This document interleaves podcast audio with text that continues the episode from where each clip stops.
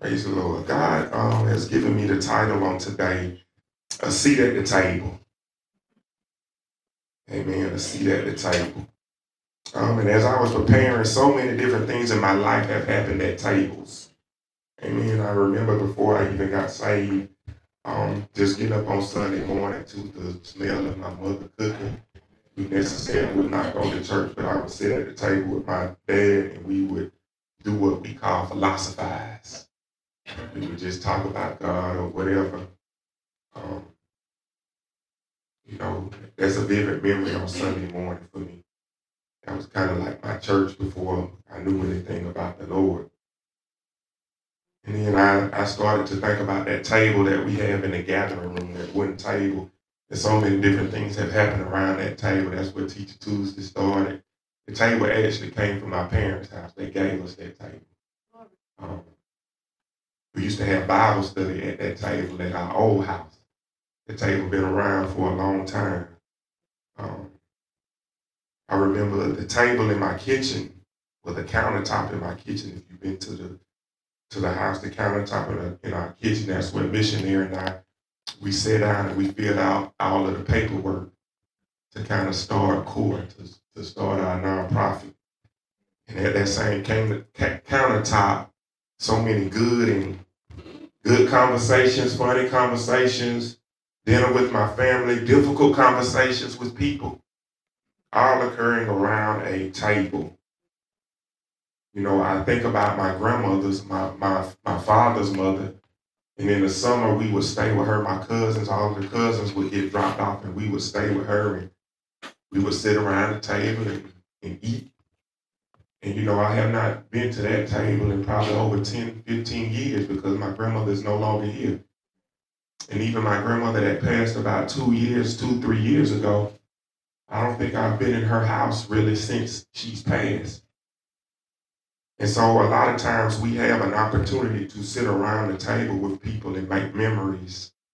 Um, I even remember going to Pastor Carter's house. That used to be my go-to on a break.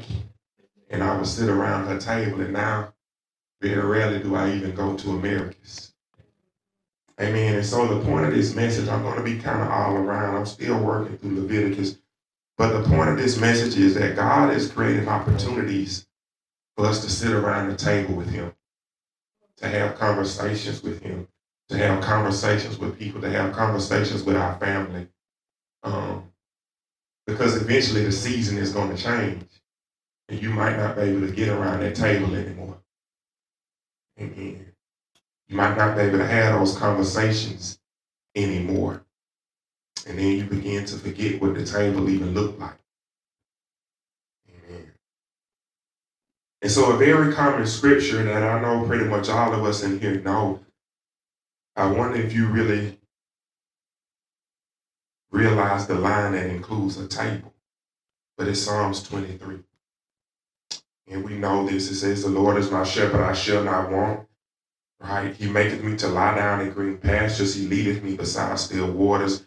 He restoreth my soul and leadeth me in the paths of righteousness for his name's sake. Yea, though I walk through the valley of the shadow of death, I will fear no evil, for thou art with me. Thy rod and thy staff, they comfort me. Thou preparest a table before me in the presence of my enemies. Thou anointest my head with oil, my cup runneth over. Surely goodness and mercy shall follow me all the days of my life, and I will dwell in the house of the Lord forever. Right? We know that David wrote this this song, this song when he was in a difficult point in his life, but when I read it this time, y'all, I saw Jesus all over it. I saw Jesus all over this song, right? We know that Jesus is the shepherd. I talked about that laying down in green pastures. I saw him in the garden of Gethsemane.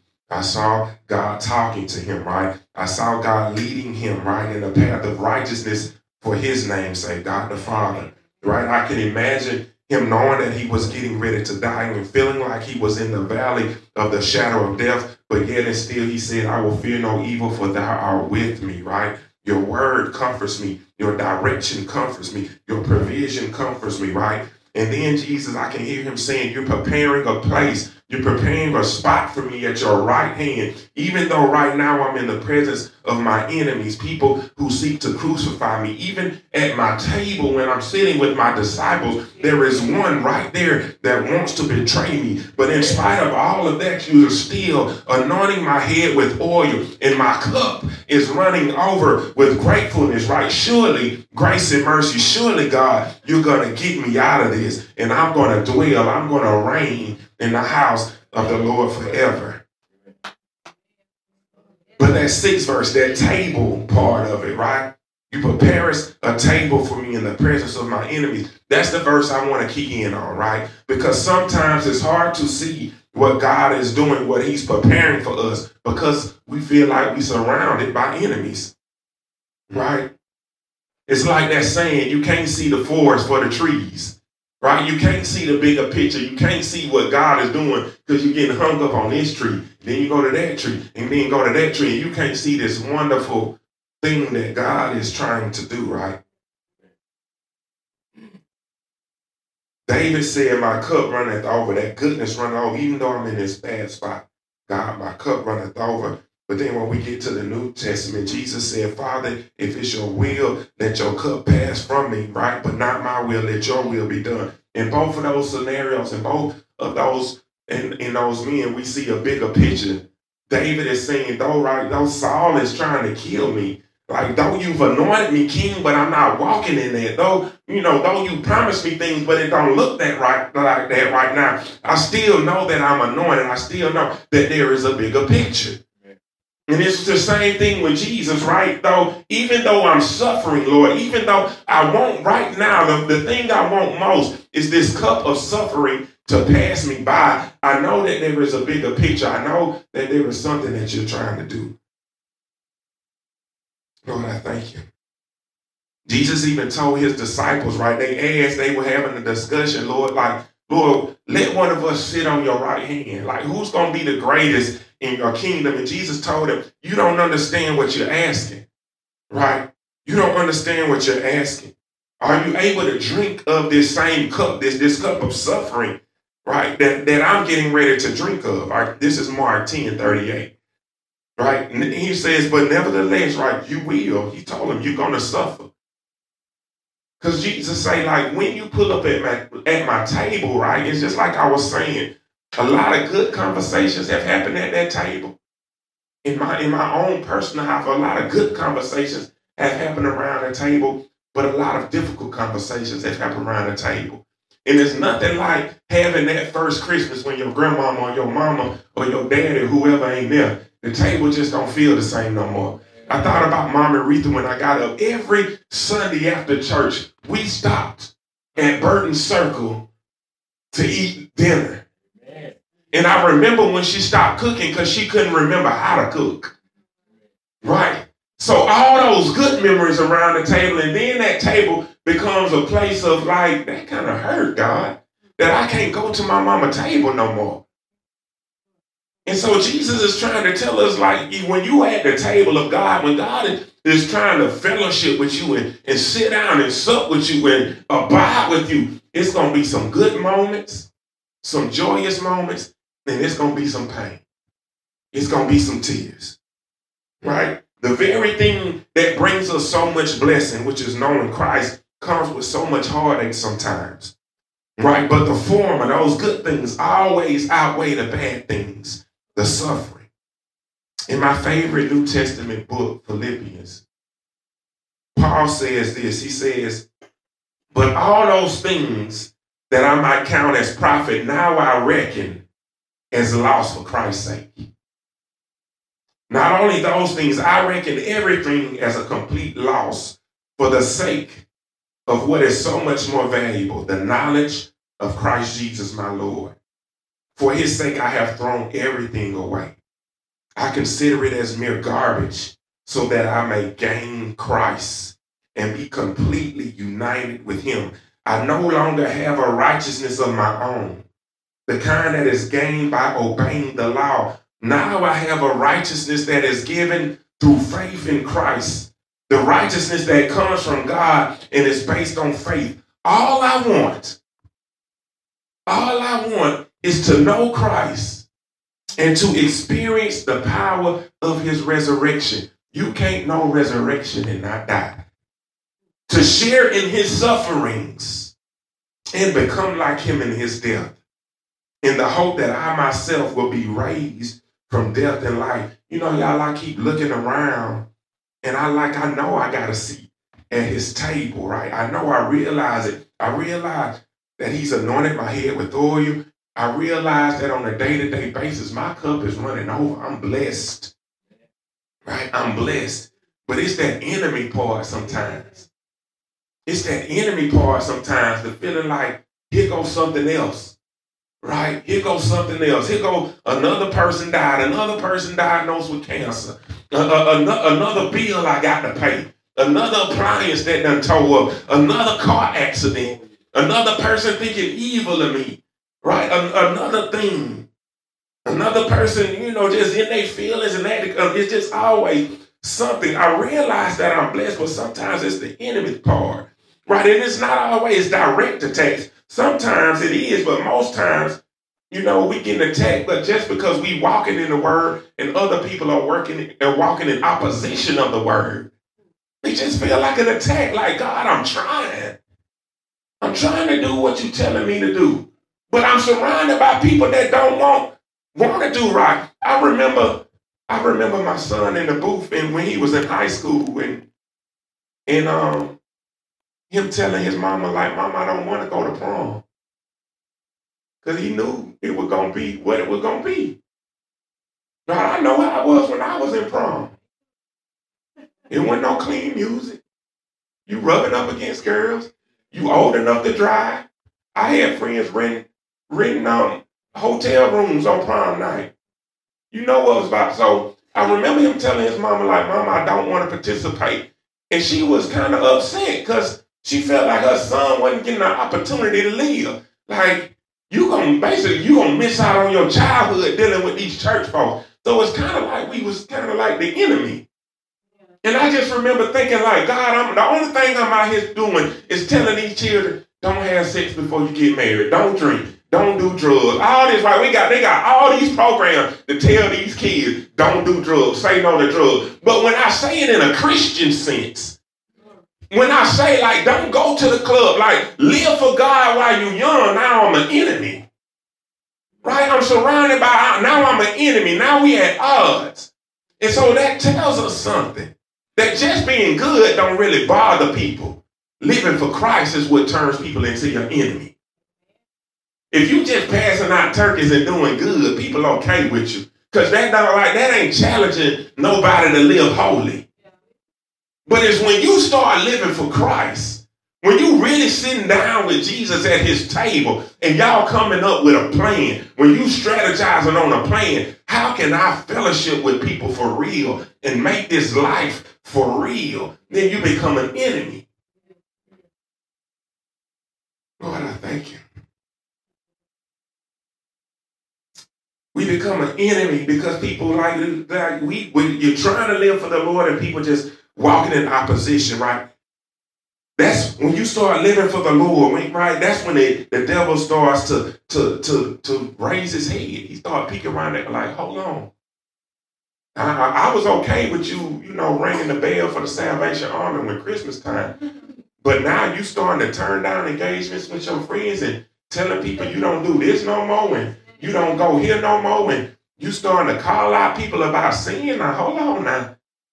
I was okay with you just going to church, but you trying to change, go to church and change your life? You you trying to go to church and leave differently? Hold on now. The devil okay with you coming to church. That don't bother him. It's when you start trying to change your life that he has a problem. Lord, I thank you. Right? And I, I like I define this stuff as blind. And Second Corinthians says it's like this. The God of this age, this is Second Corinthians 4. The God of this age has blinded the minds of unbelievers so they cannot see the light of the gospel of the glory of Christ, who is the image of God. For we do not proclaim ourselves, but Jesus Christ as Lord and our serve, ourselves as your servants but Jesus' sake.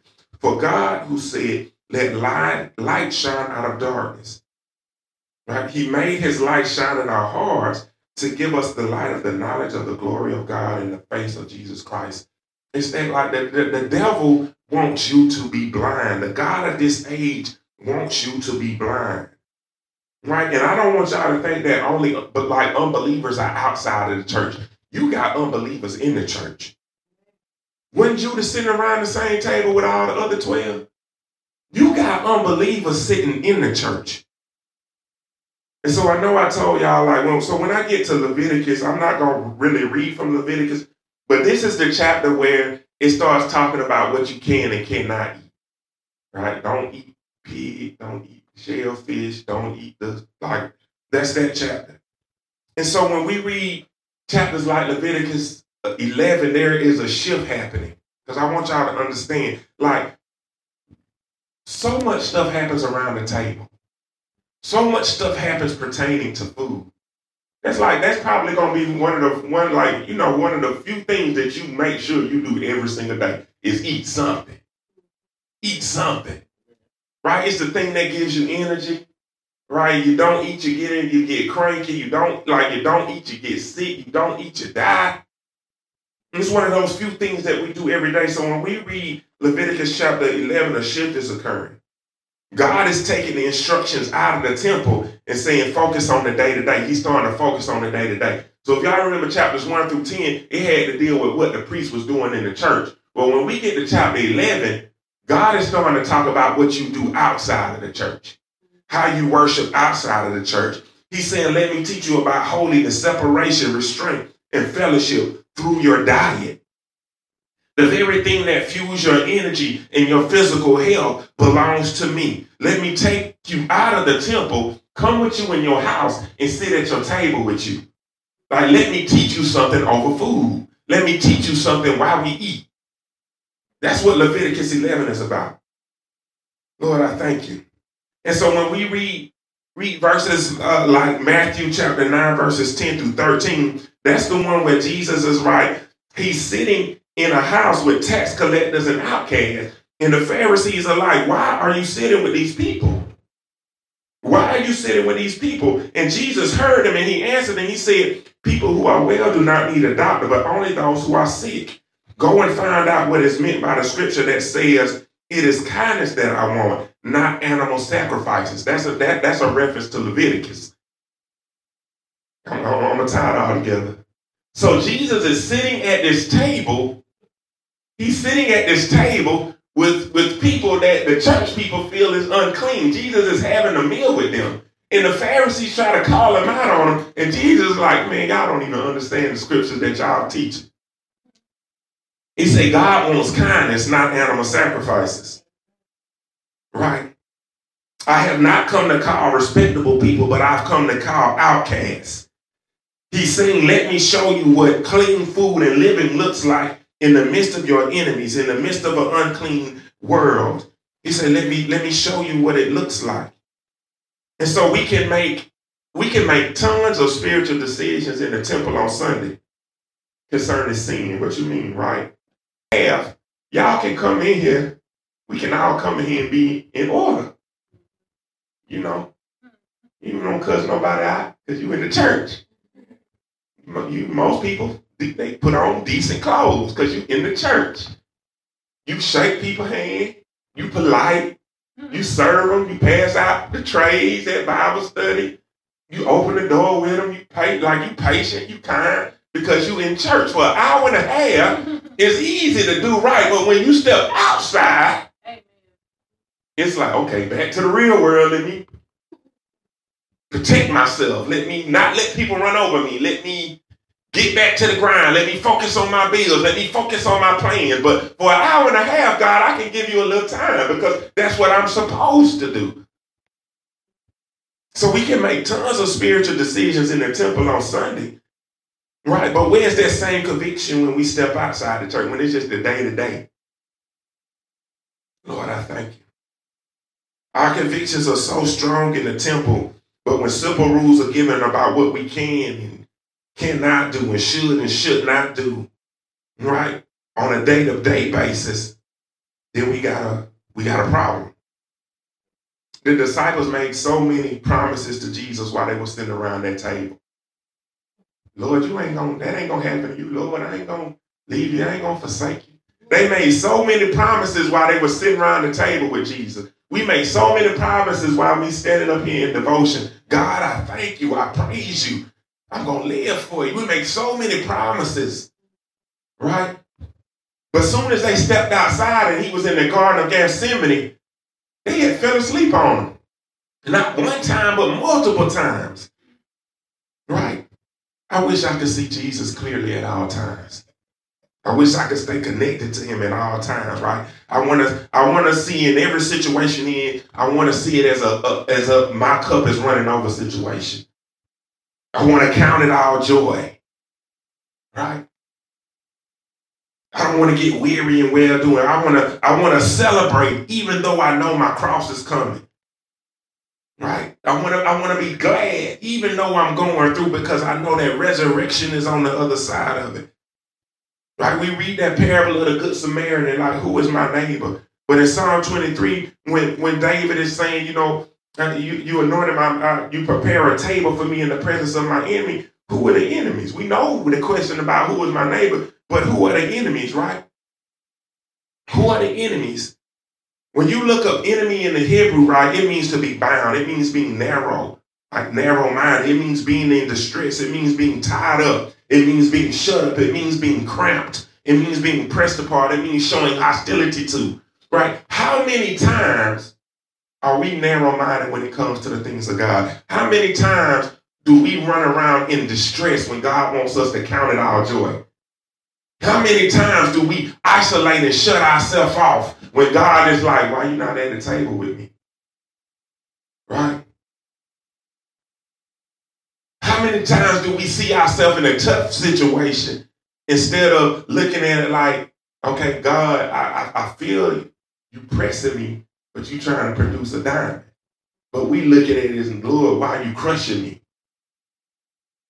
So based on that definition, right, when we don't trust God, we enemies. We enemies. We enemies. So in the middle of everything I'm facing, it's, it's like what the psalm says, though I'm walking in the valley of shadow of death, I will fear no evil, for you are with me. But we forget that part. We forget that you with me part. We just see I'm walking in the shadow of the valley of death. We forget that you are with me. We forget the rod and the staff. We forget you anointed my head with oil. We forget, like Pastor T said, all the promises, all the prophecies, all the other times that he came through. We forget all of that and we just see the valley of the shadow of death. This thing look bleak. I don't know how I'm getting out of it. Right? When really God wants us to be like Elijah. What you talking about, Elijah? Like Elijah when, you know, they were surrounded by the enemy and and, and his servant was like, God, what we gonna do? We surrounded. Elijah took him out there, and the word say Elijah opened his eyes, and they were surrounded by a legion of angels. God had all these angels surrounding them to protect them. That's how God wants us to be. That's what it's like when you at the table of God. Right? even though you surrounded by enemies, God is like, you got everything you need right here. But so many of us, we don't take advantage of what is being prepared for us. That's why when we get attacked, we don't like we we haven't been we haven't been eating enough to have the strength to fight. God be like, come on, I'm nourishing you, I'm feeding you, I'm preparing you so you can get stronger. Right? But we so weak. We so weak. Right? It's also like Elijah in the fact that, you know, if you remember after he defeated those prophets, and then Jezebel came looking for him, he like, God, what I'm to do? He started running, and God, you know, what did God do? He said, man, take a nap. Take a nap. Get something to eat. Sit at the table with me. Take a nap and get something to eat. You're going to be okay. I'm going to feed you. When Jesus was tempted in the wilderness, After those 40 days, what did God say? The way after the temptation, it say God sent angels to minister to him. Don't y'all realize that no matter what you're going through, if you hold out long enough, God is going to send angels to minister to you. And the crazy thing is, a lot of times he does it and we don't, we don't, we can't see it. You you thought when teacher, when Minister Tony checked on you, that was just her being sweet. No, God maybe probably sent her. He probably sent somebody, he probably sent one of them parents at the daycare to encourage you. He probably sent a stranger to encourage you, right? Because he saw your tank was getting a little low. It's like, okay, I see you. I got you. Come on, get back at the table. Get back around the table. Get back in fellowship. Right? God is always saying, take, eat. This is my body that was broken for you. He's always saying, take, drink. This is my blood that was shed for you. Right? I want to see past the crap, past all the unclean things so bad. I get tired. I'm talking about me. I personally get tired of wavering in my diet. How many of y'all have tried to eat right, failed to prepare, and then like, man, I'm gonna run the axis. We gonna run. You trying? You waver. You waver for like we waver, we do that spiritually. We know what we should be digesting, we know what we should be eating, but in moments of weakness, we let our guard down, we push away from God's table and go eat at other tables. And I get tired of wavering in my diet between what's edifying and beneficial and then going to the stuff that's not going to benefit me at all. Spending my time in places that's not going to benefit me at all. Right? I've heard so many people that do meal prep with Pastor T, right? They get tired, I get tired of eating salads. I get tired of eating fruit. I get tired of drinking water. I just want a Coke. I just want a. We get tired of what we know is going to benefit us. And we'll, we'll go choose something that's to do damn. Like we're to take that, you're to drink that Coke and take that headache it's just like when I used to drink, I knew I was going to drink so much that I would get sick, but I would do it anyway. I couldn't stop myself from doing it anyway, even though I knew this was not going to benefit me at all. God is just like, stay at my table. Right? And so the only time that we're supposed to stop eating from God's table is when we fasting. You don't stop eating at God's table and go eat somewhere else if you gonna if you gonna if you gonna say, Lord, hold on, let me step back because stuff is not moving and I don't understand where I am, you don't retreat and go back to the world. You say, I'm gonna step back and I'm just gonna I'm I'm gonna stop doing what I'm doing, all these little things, trying to fix it. Whether it's like through doing church stuff. Like, hold on, I'm like, okay. Let me just fast and pray. Because the word says some that's the only way some stuff moves is when you fast and pray. But you never separate yourself from the Lord. And so I'm gonna close. I'm not gonna read this because if y'all look, I don't think I, I don't think I can take it or y'all can take it. This is Acts 10, the whole chapter. I'm gonna summarize it for you. In Acts 10, there is a man named Cornelius. He's a Roman soldier. So I, I, I, I tell you that he's a Roman soldier because he is a Gentile. Right? He is a Gentile who has not heard the gospel, but he is a good man. The word says that he was kind to the Jews. That's unnormal for a Roman to be kind to the Jews. He was a good man. And one day when he was praying, God told him, send some of your servants to this house and go get this man named Peter and bring him back. And at the same time this was happening, God was talking to Peter. Says Peter went up on the roof and he was praying and he had this vision of this sheep coming down from heaven. And it had all this unclean food on it. And, and Peter started talking to God and say, God, I can't eat none of that. I would not dare eat any of that. The word says that it happened three times to Peter. And even after the third time, Peter still didn't really understand what was happening. So he continued to pray, like, God, show me what you mean by this. In the midst of him praying after that third time, the men that Cornelius sent were at the door. They were knocking and they were saying, Is, is Peter here? And so the Holy Spirit says to Peter, The three men that are at the door, they are here for you. Don't be afraid to go with them. Don't be afraid to go with them. So Peter invites the men. The men stay the night. The next morning, Peter goes with the men. They go back to Cornelius' house. Peter says, Okay, the Lord told me to come with you. Why am I here? And Cornelius said, The Lord told me to come get you. So that's why you're here. Like, I'm following God's instructions. You following God's instructions. So the Lord said, Come here. So why am I telling y'all this story? Because if you go back to Leviticus 11, all of the stuff that they were not supposed to eat, and the vision that Peter saw with all that sheep, with all of the stuff that he was not supposed to eat, God put those rules in place to keep the Jews and the Gentiles separate. One of the main ways that we congregate and associate with other people is around the table. But God used diet to separate them in the beginning. He wanted them to know the difference between what was clean and unclean. Right? If you never eat healthy, you'll never know the difference between what it feels like to eat clean and to eat dirty.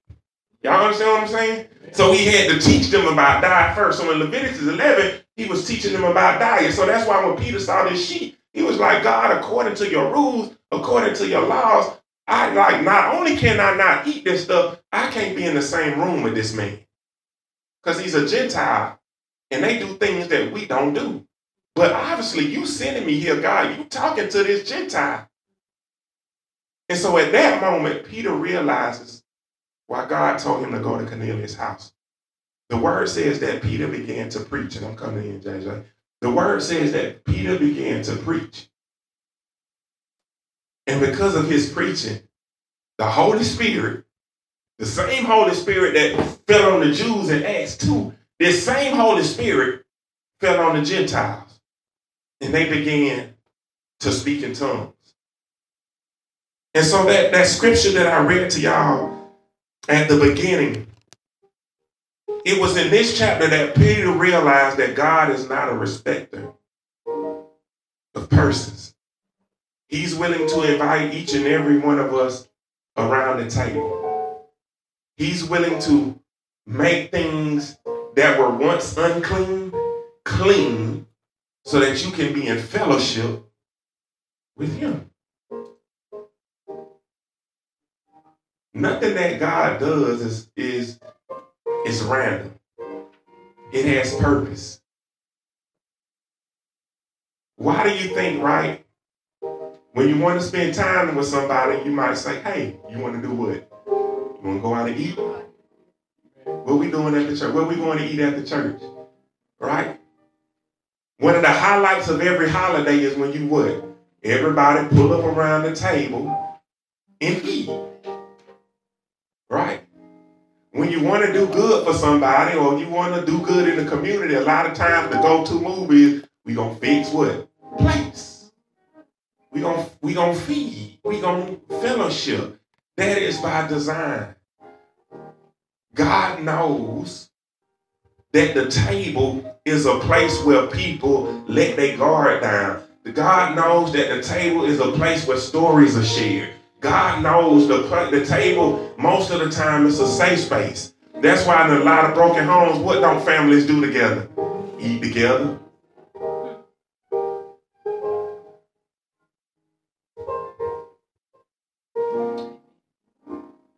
So God took a Jew and a Gentile and he put them around the same table. He put them around the same table. God is trying to put us at a table. He's in the atmosphere, right? But are you going to push away from the table and go do your own thing? Amen. Don't give up your seat at the table. Don't give up your seat at the table for nobody. Don't give up your seat at the table because what he got for you is for you. The only way you lose your seat at the table is if you get up. It's like the prodigal son. He say, Dad, give me my stuff, I'm gone. That story involves eating too, but where did he find food in the world? In the hog pen. It wasn't until he came back to his father's house that he received a ring and a robe, and his father prepared a feast for him. That story involves a table, y'all. God is trying to teach you that what he sends, what he prepares for you is better than what the world can offer you. Yes, amen. Amen. Amen. amen. Y'all come on and give the Lord a hand clap of praise.